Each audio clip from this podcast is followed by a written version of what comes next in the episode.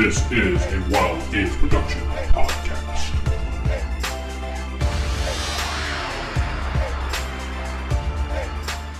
Welcome to the D&D world.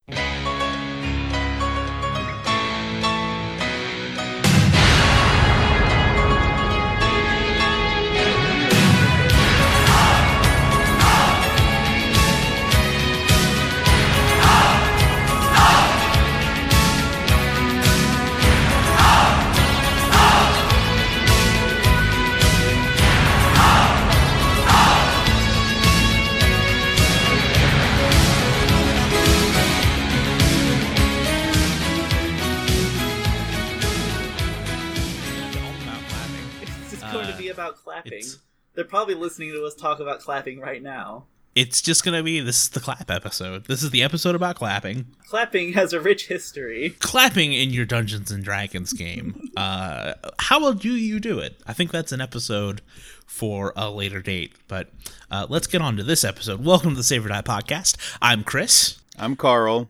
and we have a special guest today. Uh, special guest. Why don't you introduce yourself? I'm Tim Ashley Jenkins. I'm a game designer.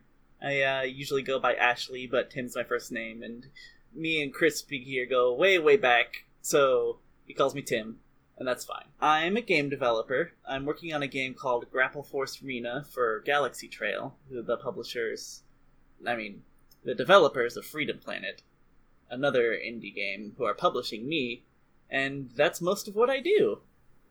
Yeah, Tim. Uh, Listeners may also recognize your voice from another show on this uh, network. Yeah, me and Chris used to make the podcast Critical Wits way back in around the 2011 time. Um, and it's fitting that we have you on for this episode because you know you're you're you're designing a video game, and on this episode, we're going to be talking about the 1990s D and D arcade games. Yeah. That's why they had me on as a special consultant because they needed somebody who's played video games. yeah, I've never played a video game before. I was born in 1953. So I'm probably the middlest aged person here. I'm just a tiny bit older than Chris. Mhm. So that's about where I am. I'm just a little bit more wizened and seasoned. So I help balance things out. I think I'm probably older than you, but I have a, a severe arrested development, so we're, we'll we'll probably be fine. Yeah, it's a it's a wash in that case. Yeah. but things weren't fine. no, no. Are you enjoying the show you're listening to right now? Want to help support the show? Why not head over to the Patreon site, patreon.com slash WGP. That's patreon.com slash WGP.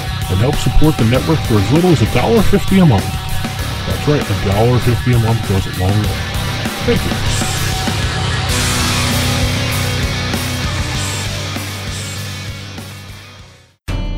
If AD&D is number one, have we got a podcast for you? On the Roll for Initiative podcast, DMs Vince, Nick, and Matt Hello, everybody. and DM Matt. Hello, everyone. check out all things related to the game that Gary built. This is basically the module trying to get you to fight things when you shouldn't. Yeah, It's they basically taunt you. they're being playful. Yeah. They're being playful. They feature old and new modules, supplements, musings on rules, advice on DMing a game, and occasionally feature new writers and classic creators of all things 1E. And think of it this way: number appearing two to twelve. Twelve demigods hanging out together.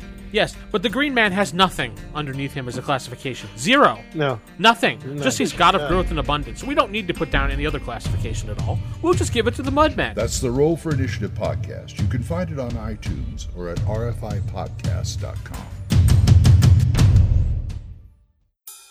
So you like AD&D Second Edition, but no podcast to listen to? Guess what? We got the cure right here. I got a fever.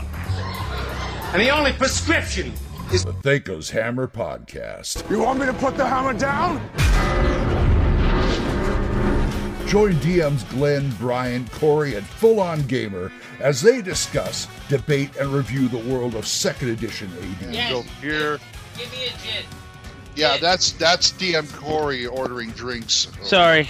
Sorry, girlfriend's getting gin. Rules, modules, supplements, clones, everything 2E is fair game. Someone lied to you, and there's an opposed roll, and oh, they won, so you believe the lie. I know, but I don't because I, the player, know that they lied to me. But mm-hmm. you, the character, have to act like you take the lie. So listen into a podcast where number two is number one. The Thaco's Hammer Podcast, the best damn second edition AD&D podcast ever. You'll find it on iTunes or at thakoshammer.info. The D&D arcade games. I was actually introduced to these games by Tim with Original Game Box, which was a computer Tim built that did nothing but played old video games. Yeah, this is before the days of like Raspberry Pi or whatever. I actually built like Mm. an entire PC into like a little case that ran Windows XP that just booted into like an emulator front end. So that was my first experience with it. And then we played it for a few years just over and over and over again. And then it did release for like Xbox 360. Yeah. Um, with the the Chronicles of Mystara collection, which is also on Steam. Uh, Carl, I think we had talked. You had actually played these in I- arcades. I, yeah, I as a played child. the Tower of Doom in an arcade. Um, my uh, friend, my brother, and I, who all played D and D together, would go over to the arcade and play Tower of Doom and throw in tons of quarters. And we never beat it. Um, we got real close. We got to the Lich at the end. The, Yeah, we- that's the final boss. That's the last boss. Now, he's tough. Um, That's how they get you. I've played it in arcades too, actually. Um, oh, did you? Okay. Yeah. Uh, so the reason I knew about it is because um, do you remember Cheese Boy Comics? Yeah, I remember Cheese Boy Comics. It was like this the the local comic shop for a while where me and Chris are from, and they actually had a cabinet of Shadow over Mystara in there Hmm. for a while. They took it out eventually. Yeah, because I actually live down the street from like their current location, and they don't have it anymore. Yeah, it was a long time ago, like way long ago, and that's where I first Yeah, saw God. it. And there was this other arcade. I don't even remember the name of it. That they actually had a cabinet, and I actually got to play it there. I've never actually played this game on an arcade cabinet. I have an arcade stick for like fighting games, and Tim and I, before we uh, started recording this, we just played through the game. Actually, We still found new stuff. Like yeah, we did. We uh, we played this game to death over and over again for years, and we just played it today and like found new stuff. Yeah, like we found the Morning Star today as the the cleric, and that is awesome. Uh, normally, I always play as the dwarf. The dwarf is my favorite character in Shadow of Mystara. Um, you would think elf, but the elf is not that good. Oh. Yeah, well, she, she does stop leveling up after a while because these games, even though they're action beat 'em up games, like even though they're like Final Fight, Streets of Rage type games, Mhm. they still follow D and D rules. yeah, they have all the same level caps and everything. Like, it's amazing. I can't believe they took that much care into it. in a lot of ways they're they're more true to the uh, D&D rules than a lot of the RPGs that have come out of D&D. That's very true, actually. Because if you look at like, uh, I mean, what came after the D and D arcade games? Like, I guess like the Baldur's Gate game, Baldur's Gate games, and like um, Icewind Dale and stuff like that. And I know that especially when the D&D games started transitioning post second edition into the third edition era that like the third edition rules are basically unvideo gameable. that was a big complaint that happened with um with the that era like the D20 era of D&D games is none of the video games could truly recreate the tabletop experience. I uh, I remember playing on the game box the game that was sort of like the precursor to this, King of Dragons. Yeah, that was uh, an arcade game, and they ported it to Super Nintendo. Yeah, I think I played the I I think I played the arcade version cuz it plays very similar to Tower of Doom except you don't quite have it, it it's like everyone's the fighter basically. So it's more of a traditional like beat 'em up arcade game with more of a D and D flavor. I played uh, King of Dragons on an emulator uh, back when I played a lot of emulated video games, and I had no idea it was connected. I just felt like this must be some sort of knockoff uh, because I could tell how similar they were, and I could tell it was using kind of like D and D ideas. Um, But from what I understand and what I've read is King of Dragons was like their sales pitch, uh, Capcom sales pitch to D and D, saying we want to. This is the game we're making for our D and D action side scroller, and uh, TSR's complaint was this isn't really like D and D. So maybe that's what's fueled uh, the um, Tower of Doom and Shadows over Mystara titles to be so much like D and D. They're like, well, they're not going to say it this time. We're going to get every Well, detail. yeah, because you're you aren't wrong. Um, I remember reading. I can't remember where I was reading it, but they're like, yeah, like King of Dragons. We were like gonna ship it as D and D, but then they're like, oh, we didn't get the license, so they like had to like pedal back on a little bit of it. Do you want to talk about the gameplay? Yeah. So it is a side-scrolling beat 'em up, uh, akin to like Streets of Rage or Final Fight. It even has like that aesthetic uh, of those like big sprite side-scrolling beat 'em ups. Like it's very much a Capcom game. There's definitely a lot of Capcom in there, but there's like a Mhm. lot of D and D in there also. Yes.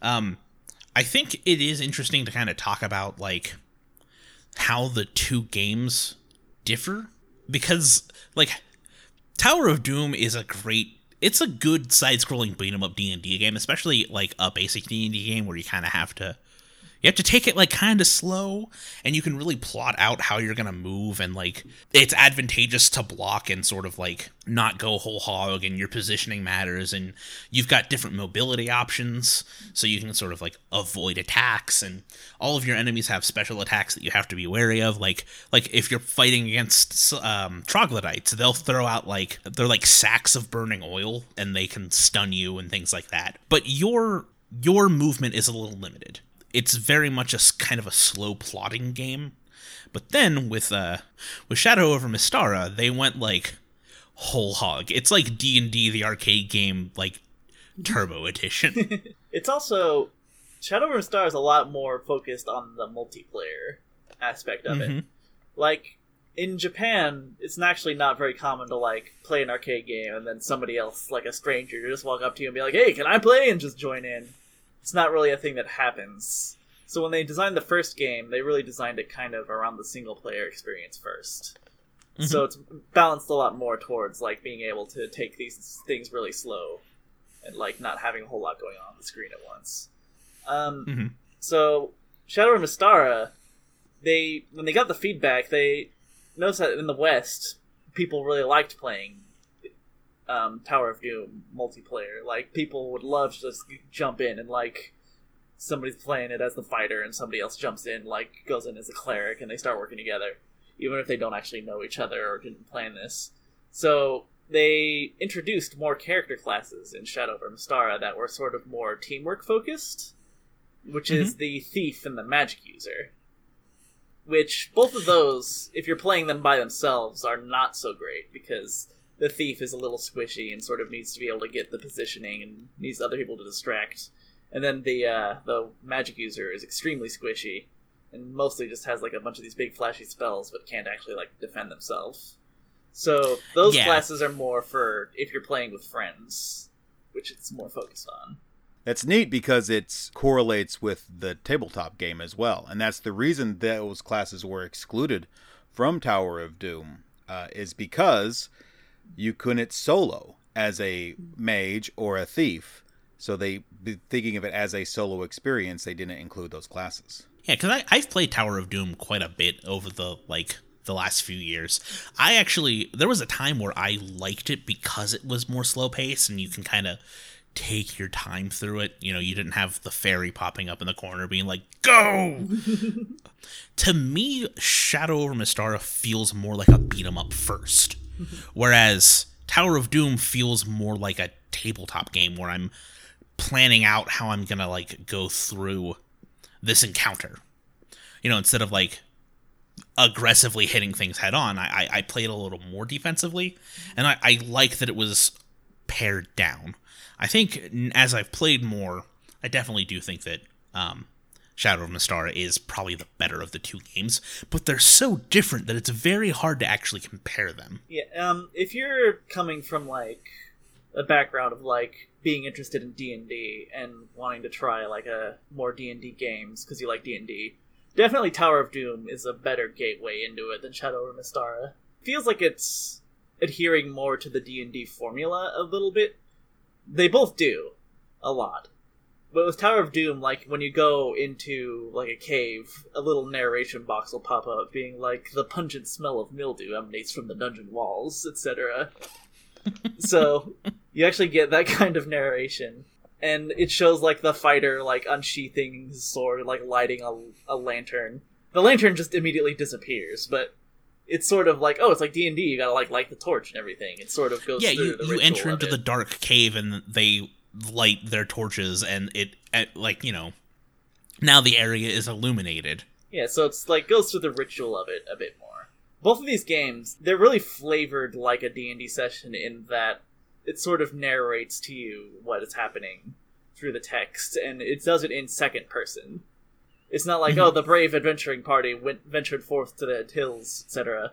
It's like oh, it's like, oh, you come across a cave or like the elf tells you that there's a secret forest passage.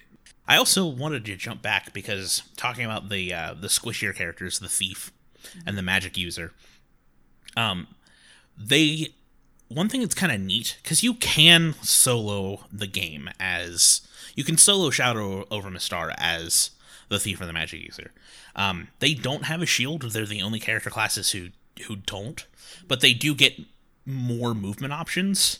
Um, it's a pain in the butt to solo. I was Yeah, actually before tim and i joined in yeah before tim and i joined a game together i was doing a playthrough as magic user. And that's a neat thing about a lot of the game is every class has like very very specialized roles. So if you're playing as a thief, you never have to have keys to unlock um, chests, uh, and so you get more treasure. If you're playing as the dwarf, you can break chests to get more treasure. If uh, the thief can dash into opponents to sort of like knock them backwards and make them drop an item. So like the thief mugs them. The thief also can Thief- see traps before they go off. Yeah. Mm-hmm. Um, the dwarf is like if you're gonna try to solo a boss, that's the thing. It's like it does the most damage out of anything in the game. Um, the magic user is very squishy, but if you sort of like in a real game of D&D, if your magic user just sits and saves their spells, when the boss shows up, they can just go Nova and destroy it.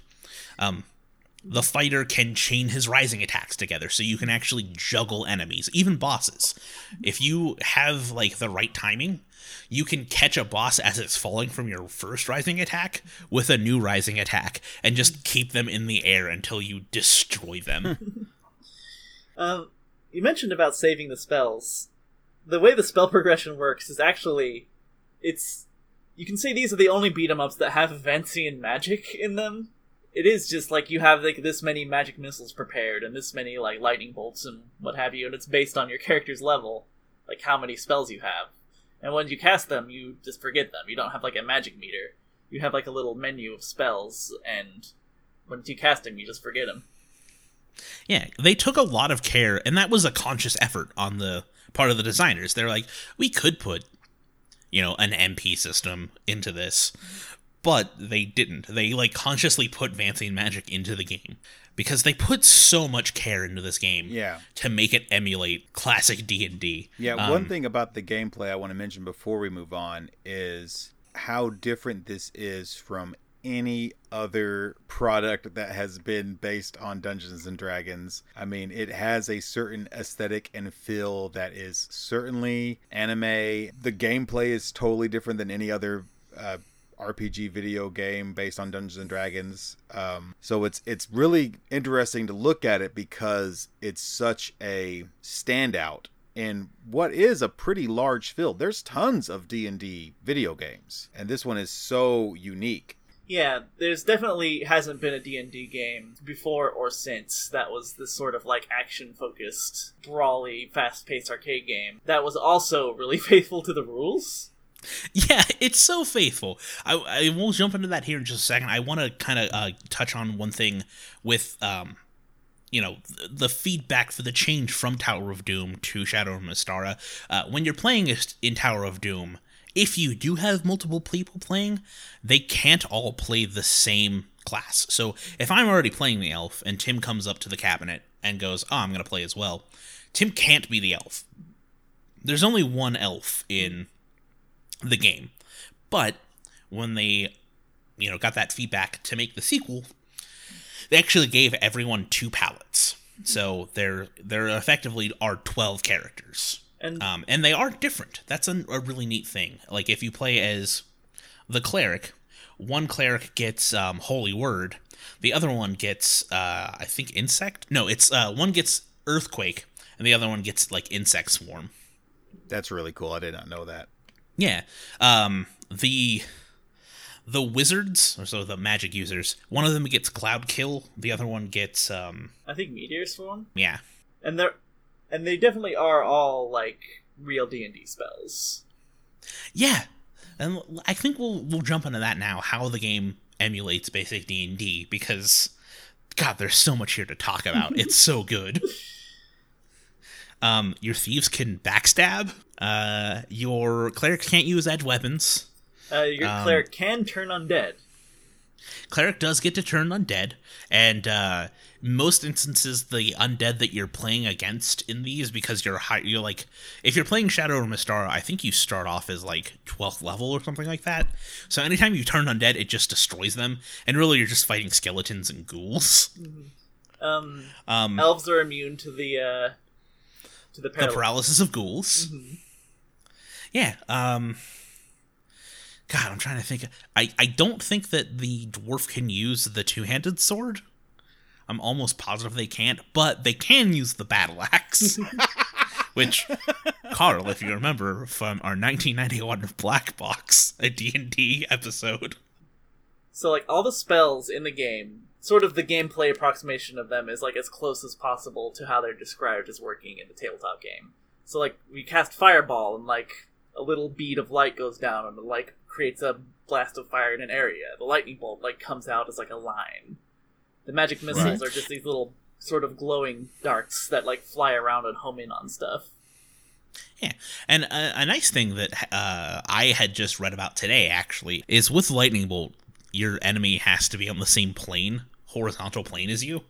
Mm-hmm. Because if you try to cast a lightning bolt at a dragon, it just goes under the dragon. Dragons also their breath weapons. They only use their breath weapons three times. Really? Yeah, Yeah. at Yep. least in I Tower of Doom. I never even noticed that. Yeah, th- like I don't I have not done the calculation to see if that if the breath weapon is based on their current hit point amount, but like I'm pretty sure It almost has to be like I I feel like that's not something that they would skip over. well, unless it just made the whatever the boss battle unplayable. I mean, for whatever algorithms they were using for damage output versus hit point. I don't know if it was exactly based on a D8 versus a D6 damage yeah, I'm die. not sure. I don't know. Well, the the hit point totals are based off of like the actual achievable hit point totals. Like Right. um Right, but I'm it would it would matter what the dragon's hit point total was based off of. Like, so the character levels seem pretty legit, but Mm-hmm. with the characters getting special attacks and combo attacks and being able to apply to output, you know, you're not getting one attack per round to one attack per round. You know, it's a beat 'em up, so it's all Yeah. real time. So it, I I would forgive them if they didn't pull in that one area. It's not, this is ruined. Dragons. Yeah. uh, gargoyles can't be hit by non-magic weapons. Which is a real Oh. pain if you're like playing solo as a fighter. Yeah. I will say, I think the worst experience I've ever had playing Shadow of Mystara was trying to solo it as a cleric. It is not fun. Oh, It's a it's, it's, a definitely a the lot funner actually. to play with friends. It is a lot more fun to play with friends. Like uh we did that today. Um Yeah, we Tim was playing the elf and I was playing I started off as the fighter, but then I died during a boss fight and I wasn't able to continue. And somehow my cursor had moved over to the cleric, uh, and I played as the cleric. But th- that was a really fun experience uh, doing cleric magic user or cleric uh, elf rather. yeah. I think cleric elf is a good pair Mhm. because the elf is kind of like a hybrid fighter magic user, and the cleric has like the good support stuff going on. Yeah, I think um the cleric and the elf actually have similar um like attack stats. I believe they both do what would be the approximation of a d6 of damage because the elf uses a short sword and the cleric uses a mace. I do Um, think it actually rolls damage when you hit people. Because I've noticed the same attacks doing different amounts of damage. Um. Oh, when you f- uh, another nice thing is you have a fight with a with a troll in sh- uh, Tower of Doom, and the only way you can kill it is if you use uh, burning oil or hit it with a fireball. And if you don't have those abilities, you just keep fighting it, and then finally the DM of the game's like, "Look, fine." A bunch of NPCs come off from the side, and they all throw burning oil on it. You guys are done. Pack up. We're done for the night. Which is which is I remember how we beat it. Yeah. At the arcade. We kept fighting it until the NPCs came in and we were like, Oh, I guess that's what's supposed to happen. And then later I realized, oh, we could have done that earlier? Yeah, it's really true to the experience of D and D. It's like, and the troll comes back, and you gotta figure out how to beat it. And if you don't, the DM is just like, okay, fine. We don't have all night. God, I, I have to be somewhere tomorrow. you guys are really not getting this puzzle. Uh, look, I, I don't know how many Can more you- hints I can Can, give you. can can any of you roll under your intelligence? Can any, any of you? Any anybody? Roll roll a D twenty and I'll tell you what happens. Um, one thing that's great about this game, and I think like uh, other games sort of copped this from them, is it does have branching paths. So you can play this game a bunch of times and have it never be the same. And there's tons of secrets in all the levels. Um, but there is a flowchart that you can find online. So if you go to like if you go to like board 1A and like then proceed to go to like board 2B, you can't get to board 3A. I, I don't know if that's like the actual way the flowchart works, but depending on what you do in the game, you can't go back and do other things until So- you play through it again. An in-game example is one of the first encounters is a town's being attacked, and in the town you can either go to the end of the town or you can go inside a tavern. And so if you go inside the tavern, you don't get the encounters in the rest of the town. You fight in the tavern until you get to the boss. Yeah. Or um, um, there's even parts where there's sort of you're gonna go to like the this level eventually, but the way the way you get there can change. Like very early in the game, there's a part where you can choose to like sail across a river, or you can choose to go on land, and you play two completely different stages depending on that choice you make. Mhm. That's in Shadow over Mystara. I haven't played Tower of Doom in a long time. But it, the way it presents these choices are very D and D like, in that like, it's just you can always hear that prompt of like, "What do you do?" Yeah, it, it- that's how the game actually frames itself. It, it kind of does. It's like, will you will you go through the you know, will you go through the the town and save the gnomes, or will you like continue adventuring onwards? And I don't know, like uh, there's also some paths that are only unlocked if you have certain characters in your party. So like uh, there's a certain point where you can like go I don't remember what the exact choice is, but if you have an elf in your party, you get to go through a ancient forest that like you, the elf basically guides your party through and you come across like a thousand year old tree and then it's like oh many adventurers have gone through the thousand year old tree but none have returned it's just like that level of hamminess it's so good It's really good. yeah. Um there are a couple things like uh you know, there's a collection of magic swords and uh there is a cursed sword that you can um you can pick up and like uncurse it. And it's re- the way you uncurse items in this game cuz I think there's a couple different cursed items is really like old school D&D, the way you have to figure out how to uncurse weapons. You just have to try things. Like there's um one of the cursed swords is if you swing it like a hundred times, then it becomes uncursed, and then it becomes like I think that's the Dragon Slayer, and then there's a Holy Avenger, which you have to have the cleric pick up eight times. it's really it's like you wouldn't think to do that, but it's sort of the same kind of like if especially if you're playing it from a video game mentality.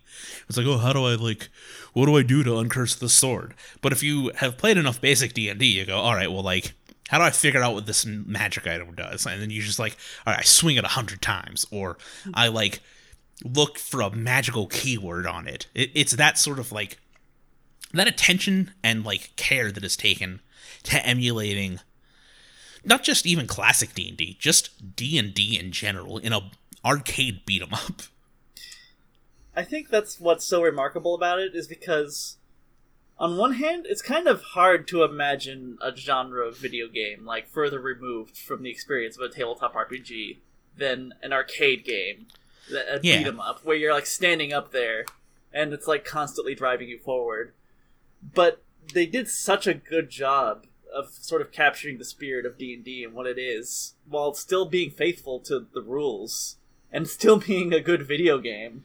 I think there's a um, kind of a, a path of of RPG video game design that's how can we get this experience closer and closer to what a tabletop D&D game feels like.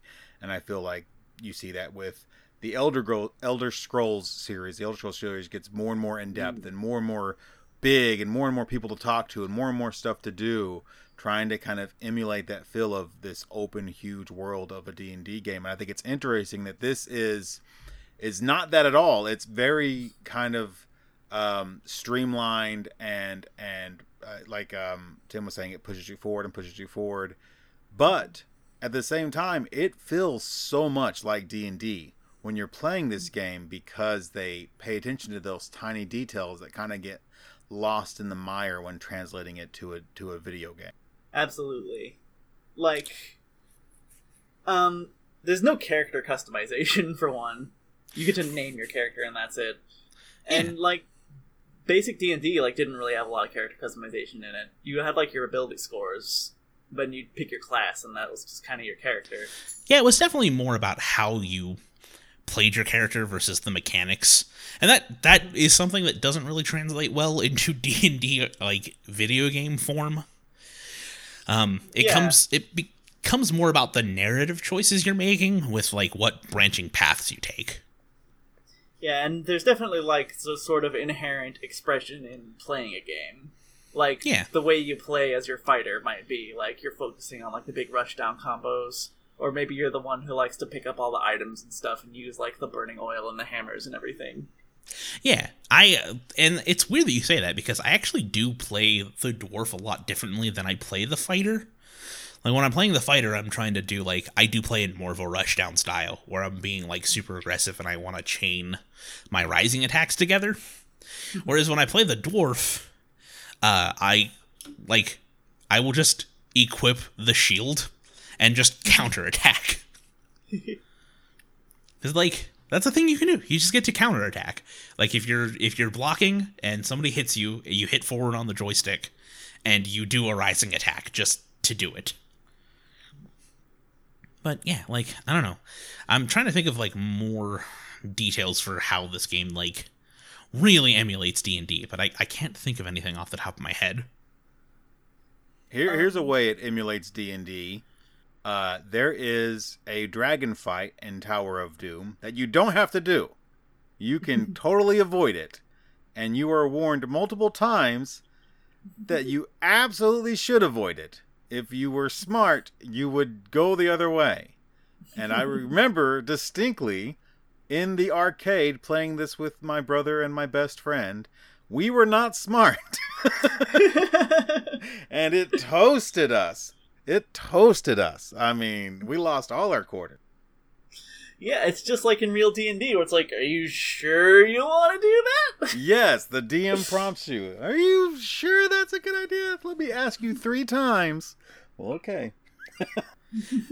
they do the same thing in uh in Shadow of Mystara, and like the way that that fight starts, I can't remember if it's the same way in Tower of Doom. Is the like you just die like it does its biggest Yeah. breath attack and kills the whole party. Yeah. There's really no way to avoid it. And then if you even want to try and fight the dragon, you have to put in another quarter. Yeah. Yeah. Um, that like branching off. But of we couldn't like, even be mad. Like I remember playing it in the arcade and the dragon just destroying us, and I was just like, "Well, they did warn us three times, I guess." Yeah, I mean, like the game did everything that it really needed to. It's like, hey, I I asked you if you were sure. You said yes. Like, don't don't come at me because your character died. I'm just a neutral arbitrator. Look, the dice are what killed your character, not me.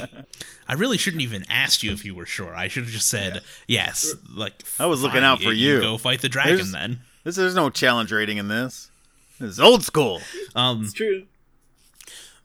one thing, um, kind of the We actually, uh, before we get to whatever that is, this is what I mentioned a, a little anecdote of one time me and Chris played Tower of Doom, and we fought the dragon, and for some reason the dragon kept speaking to us in Spanish. Huh. Was that, that? Tower of Doom? I thought that was Shadow of Mystara. No, but that, it wasn't. was Tower of Doom. Okay, yeah, and it, but the thing is, is like it happens every single time. Like it happened multiple Mm-hmm. times, but yeah, like the the dragon. I think it's because of the version of the game we were emulating, Mm-hmm. Yeah, probably. It definitely was not supposed to. which is weird because the rest of the game was in English. But the, It's just So- that part was in Spanish. I mean, dragons can speak Spanish if they want. Yeah, and Maybe so I think are- we like had a long running joke where like draconic or like the dragon language is just Spanish. yeah, I do remember that now. Yeah. So an interesting kind of development thing um, with the D&D arcade games is that it became about branching paths and making story choices to go on and do, you know, a different path. Um, what they originally wanted to do was have it be a dungeon. Uh, we actually just Tim shared a video with me today that uh, I guess it's a a feature that's on Chronicles of Mystara, but it's not translated into English, so it was like a a web magazine or something that had translated it. Um, so you were they wanted to do it. They wanted to have the Dungeon and Dragons arcade game be a dungeon that you explore, and you can sort of make the choice to go down into further levels, which is a more faithful classic D and D like emulation. You know, Right. like do we stay up on level two and sort of fight the stuff, or do we go down to level three and sort of risk it, but the the rewards are greater. Right. And they actually did bring that back for just a single portion of Shadow over Mystara, which is the Cave of Raphael, which is where you get the optional red dragon fight, where it's like, are you sure you want to fight this thing? um, but it's just an, like basically you're falling down a hole, and it has different levels. It's like basement floor like 80, basement floor 90 kind of thing. But that was really interesting to find out in, in the um the kind of course of researching for this. Because Yeah, I don't know, like- like, Because in a beat 'em up game, you can move in all directions. You can Yeah. go up and down, so you can put like doors up and down in a stage like this and have it work like a maze or like a but they of like do a- do that in in Shadow over Mystara. Like a lot of the secret areas, you go up towards like the I, I want to say horizon. I don't think that's the right. Like you push up to the edge of the plane or down to the edge of the plane, and that'll put you into a new area. And then when you're done, you just return to the the original path. See, like a lot of those beat 'em up games were just you go left to right, and then there's a boss at the end. Mhm. And Shadow of Mystara and Tower of Doom really, really messed with that formula, sort of in service of making it more D and D like. Yeah, especially the final level of um, Shadow of Mystara, where you, you know, there's a ton of different doors that you can unlock with, you know, you can do. They're unlocked by puzzles. There's some secret doors, um, and those lead into you know harder encounters, but with better rewards. I think it would have been really cool to see just a giant mega dungeon emulated in a video game like this. But at the same time, I feel like what we got feels larger. Like it feels like a bigger product because it's not all in one location. Yeah, I still like. I've played this game dozens and dozens and dozens of times. And I'm still discovering new secrets, like we had talked about earlier in the show. Like, I found the mm-hmm. Morning Star today. I don't know if I'll remember what path I took to find it, but there are definitely items where I know the location of. And, like, if I'm playing as the fighter or the, the dwarf, I can go, all right, well, I want to pick up this magic sword that will help me later on in the level. Um, like I know, like I I messed it up today because it was, um, we hadn't played the game in a while, but there's a sword called the Dragon Slayer, which is on in the cave of Raphael. It's the floor right before the optional red dragon fight, and I couldn't remember if it was to the left or to the right. Uh, it's to the left. So if you're listening to this and you want to play the game, it's the floor before you get to the red dragon. If you're playing the game right now on that level, oh, that'd be beautiful. yeah, just just go to the left. Just oh, stay you to just the left. it. Can we call it the Rojo Dragon from now on? Yeah, the Oh, Rojo yeah. Dragon. yeah, as it, the original Draconic. The the Rojo Dragon. Spoiler, I guess. Uh, the final boss is the Red Dragon of of Shadow over Mystara. Um, you know, you have the weapon that is good at fighting her, and you get it in the level before the final. Like you get the like penultimate level. I don't know. There's just like little things like that that really stick out to me. Okay, Oh. we have to we have to pause for an important announcement. Dragon in Spanish is continuer. I'm not saying that right. Yeah, I am. I am saying that right. Here, you hear it? Con queso. Continuer. So Rojo Continuer. That's the original Draconic. That doesn't sound Ah. right at all. The original Draconic. That's what Google said. Something about makes it feel more D and D like is that like Tower of Doom or Shadow of Mystara is not just like a dungeon crawl; it's like a campaign. It is a campaign, yeah. It, it's sort of like uh, people who run through like B2 Keep on the Borderlands or like, you know, In Search of the Unknown or Castle Amber. Those old modules that you you've played a hundred times and you sort of like know where the things are. Mm-hmm. But you so you can sort of like use your out of character knowledge to be better at the game. Which is not what it's like- technically all that frowned upon in So classic let's D&D in my here. opinion. Here's something I want to frame real quick.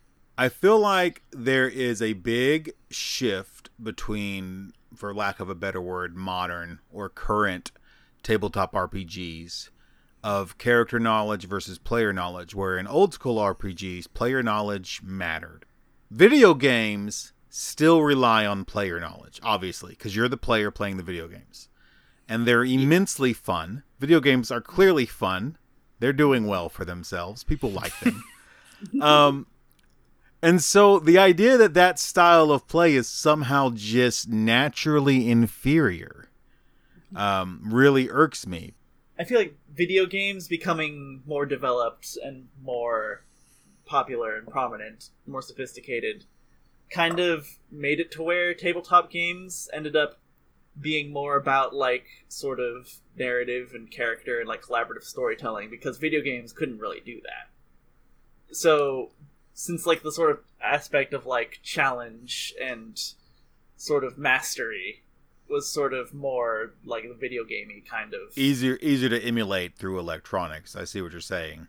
yeah Um, so which i'm not i'm not necessarily i feel like d&d generates a story regardless of the way you play it i think i think d&d is a storytelling game in its nature because it will create a story i guess the point i've always had in my mind is that clearly this style of play is fun. Like it's Yeah. not you know I- I- this is a roundabout way of just saying different strokes for different folks. I apologize for this. No it's okay. Yeah, well, I mean, that can was kind of the own point I was trying to make is that this is very much in the vein of classic D and D, and that I can play this a hundred thousand times and memorize where things are, much like mm-hmm. I could B two, or even like uh, I have an instance of this with like B five horror. Is it B five horror on the hill? Am I getting those right? that sounds right Yeah. So there's a dragon fight in B5 Horror on the Hill, and I know that there's a dragon fight. Uh, but that didn't stop me from fighting the dragon and like trying to like I know as a player where the dragon slaying sword in this game is. So like if I knew where the magic sword in B2 was, I'm going to go, "Oh, well like there's a magic sword over here, so we should like make our way to this part of the Caves of Chaos." and I think that is very much inherently a classic D&D thing that like the game accidentally emulates, but still emulates it because it it's really faithful to that D and D experience. it's Um, definitely very much about like overcoming the challenge. yeah, like even today when we played it, we were like uh, we I think it was the first choice where it's do you go over land where you'll fight more monsters, uh, but it's like quicker, or do you go by boat where you may encounter less? And I was like, oh, I don't want to go by boat because that ends in a black dragon fight if you don't do it right. like, I was Now, like, I don't um, want to fight the black dragon right I've- now. I've not played um, the the Xbox uh, 360 or the Steam version. I've only played this either on the arcade with actual quarters or on an emulator with unlimited uh, quarters. Welcome Um, to the D and D world. yes. Welcome to the welcome welcome to the D and D world. My question is, on the Xbox 360 version and or Steam version, do you have unlimited quarters by nature or do you select that? Do you change that? It tracks how many lives you have. It also a neat thing about the uh, Chronicles of Mystara like port is that you can actually introduce house rules. So like oh, that's neat.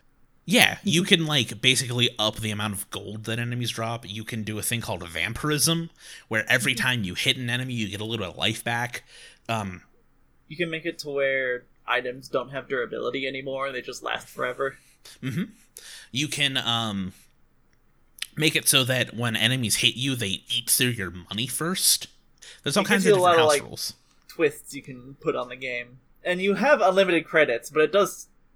But Yeah, here's I- here's here's a thing about this game that I am surprised about. It's no less fun ha- playing having unlimited quarters and knowing you're going to win eventually. It's still a blast. Yeah, like I'm still trying not to die, Right. even though Yeah.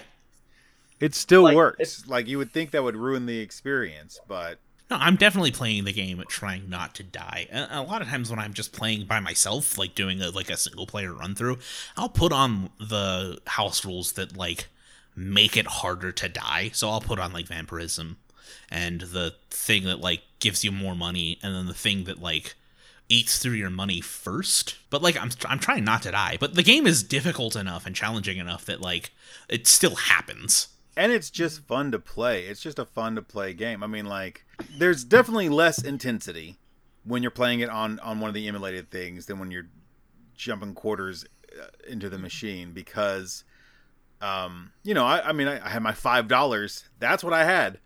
That's as much D and D arcade game as I was gonna get. And so every death was was uh, uh, nearer to the end of the evening for me. Um, but man, it's it's just a well-made game. It's fun. I think part of what gives it that fun, even when the stakes are a lot lower, is that it's a this wide open game with so many branching paths and so many secrets. Like there's so many things you could miss. So you're not necessarily playing to like, oh, I want to try and play without losing all my lives or my quarters. But it's like I want to see, I want to find new stuff. Yeah, yeah, that's a good point. Yeah, I'm never trying to speed run this game. Like typically I'm just trying to find new things. And there's so many things. There's a lot of things. I've only like I've played about 17 hours on the Steam version. Uh, maybe 18 hours now after today. Um and I've only found 77% of the treasure in Shadow over Mystara. Like there's still a quarter of the treasures in the game that I haven't found. It's great. Like, man. Um I do want to kind of move on I think to the next topic which is what works in the games and what doesn't. And I'm having a hard time thinking about what doesn't work. Um, I I actually have a thing, uh, but that's a little fiddly about it. Is that the inventory system can be a little cumbersome if you're not used to it. It takes It- like a it takes me like a full like third of a playthrough if I'm playing like cold to like. Yeah. Well, I was having least how it trouble with that today um, because I had Yeah. switched halfway through the game from a class that doesn't have magic to a class that does have magic, and I was like, "Oh, I used the wrong spell. Oh, I didn't mean to use that spell. Gosh darn it!" Yeah, I feel like there maybe could have been a better way to do it with like the same amount of buttons. They wanted to yeah. have it be like a six button game, but they couldn't have like four players with six buttons all going on the same cabinet. Mm-hmm. So the way it works is that you have a button to open up your inventory, and it makes a little ring around your character that sort of represents all the items they're carrying, and you can switch to other rings that show like the spells they have cast.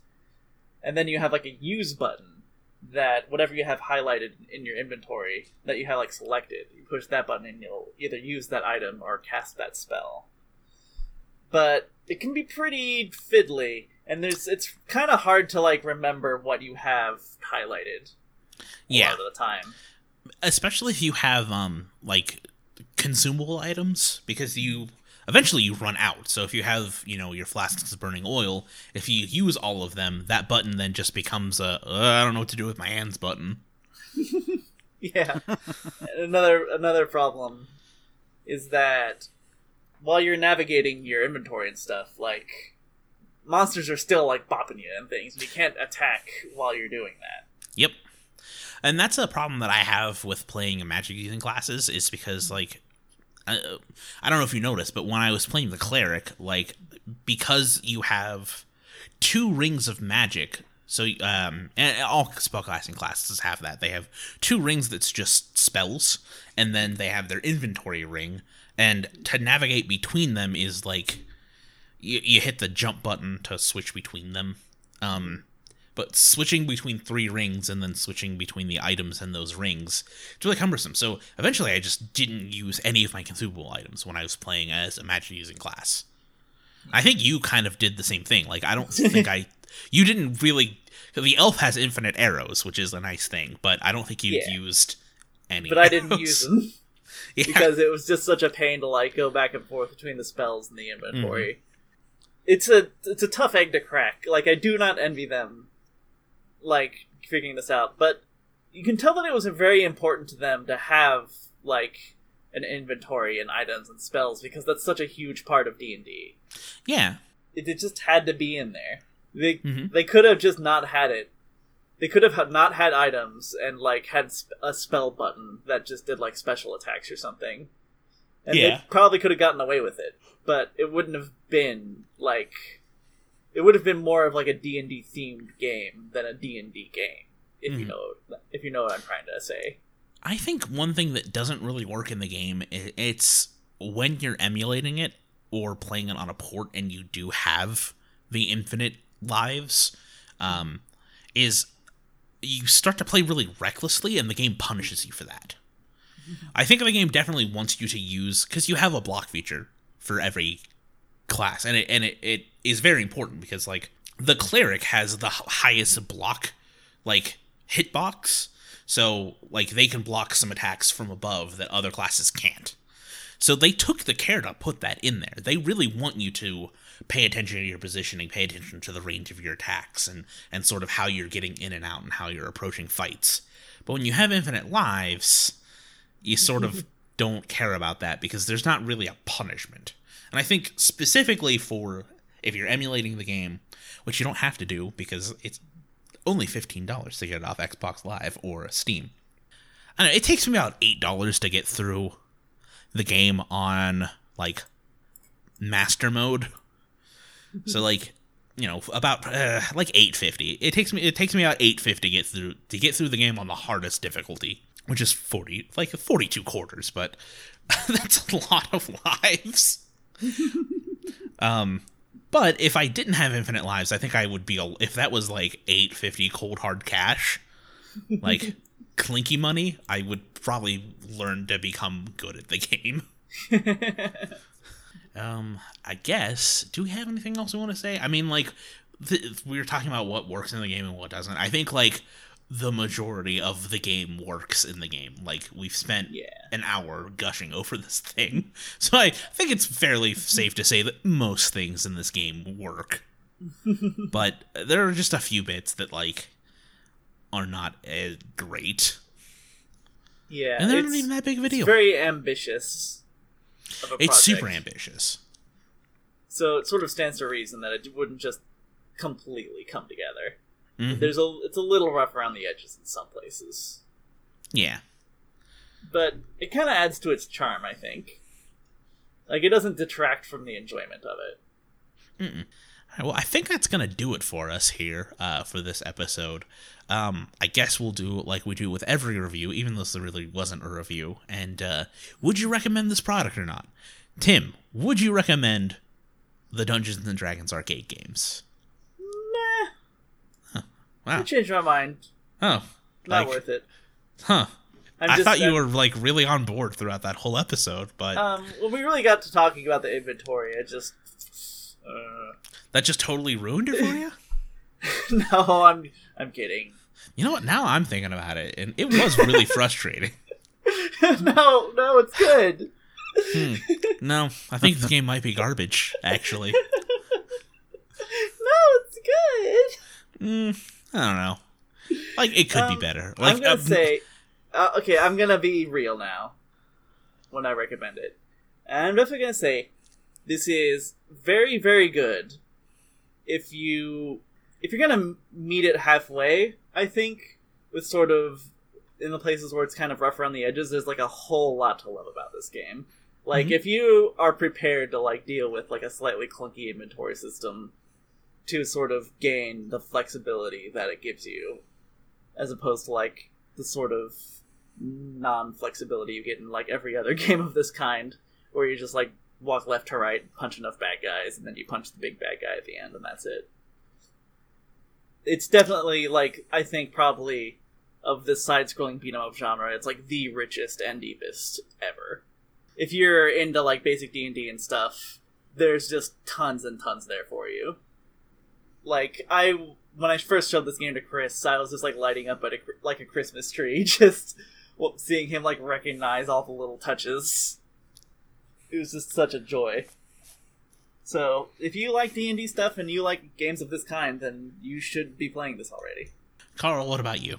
I think if you are a video game player, regardless of your relationship to Dungeons and Dragons, whether you enjoy the brand or not, this is absolutely something you should play. You really owe it to yourself to check out this title. It's a lot of fun, and it's it's it is a standout of the genre, uh, like Tim was saying. It's so rich and deep compared to stuff like Final Fight and Double Dragon before that.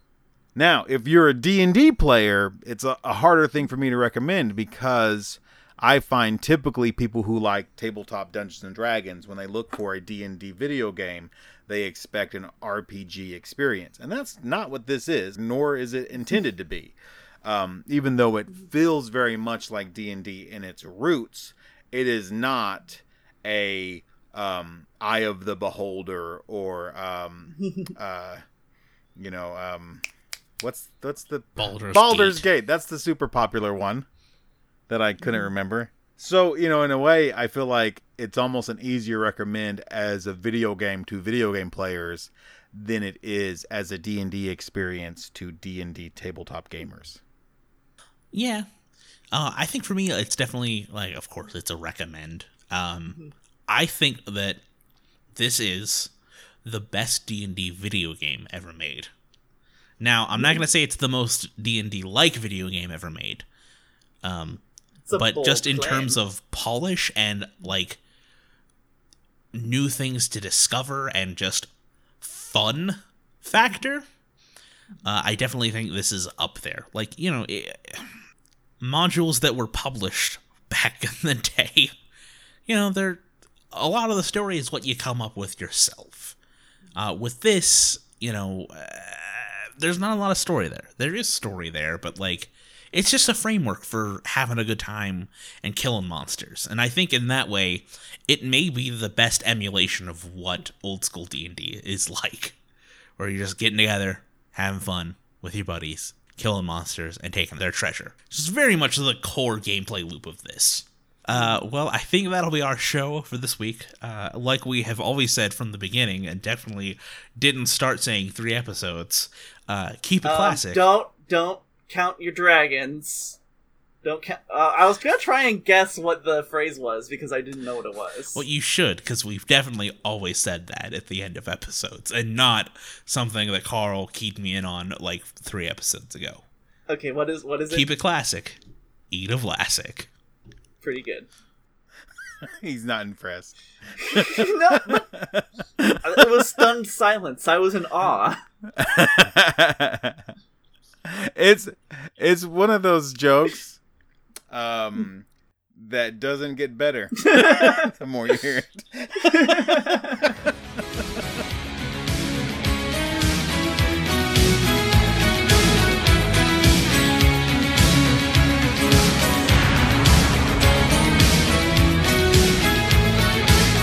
Well, let me tell you something, brother. The Save Or Die Podcast Immortal Edition is a production of Wild Games Productions, brother. It is produced for entertainment purposes only, Jack. All other uses are prohibited, dude. So be sure to visit them at saveordie.info for more information, brother. What you gonna do when the Save Or Die Podcast runs wild on you? Ooh.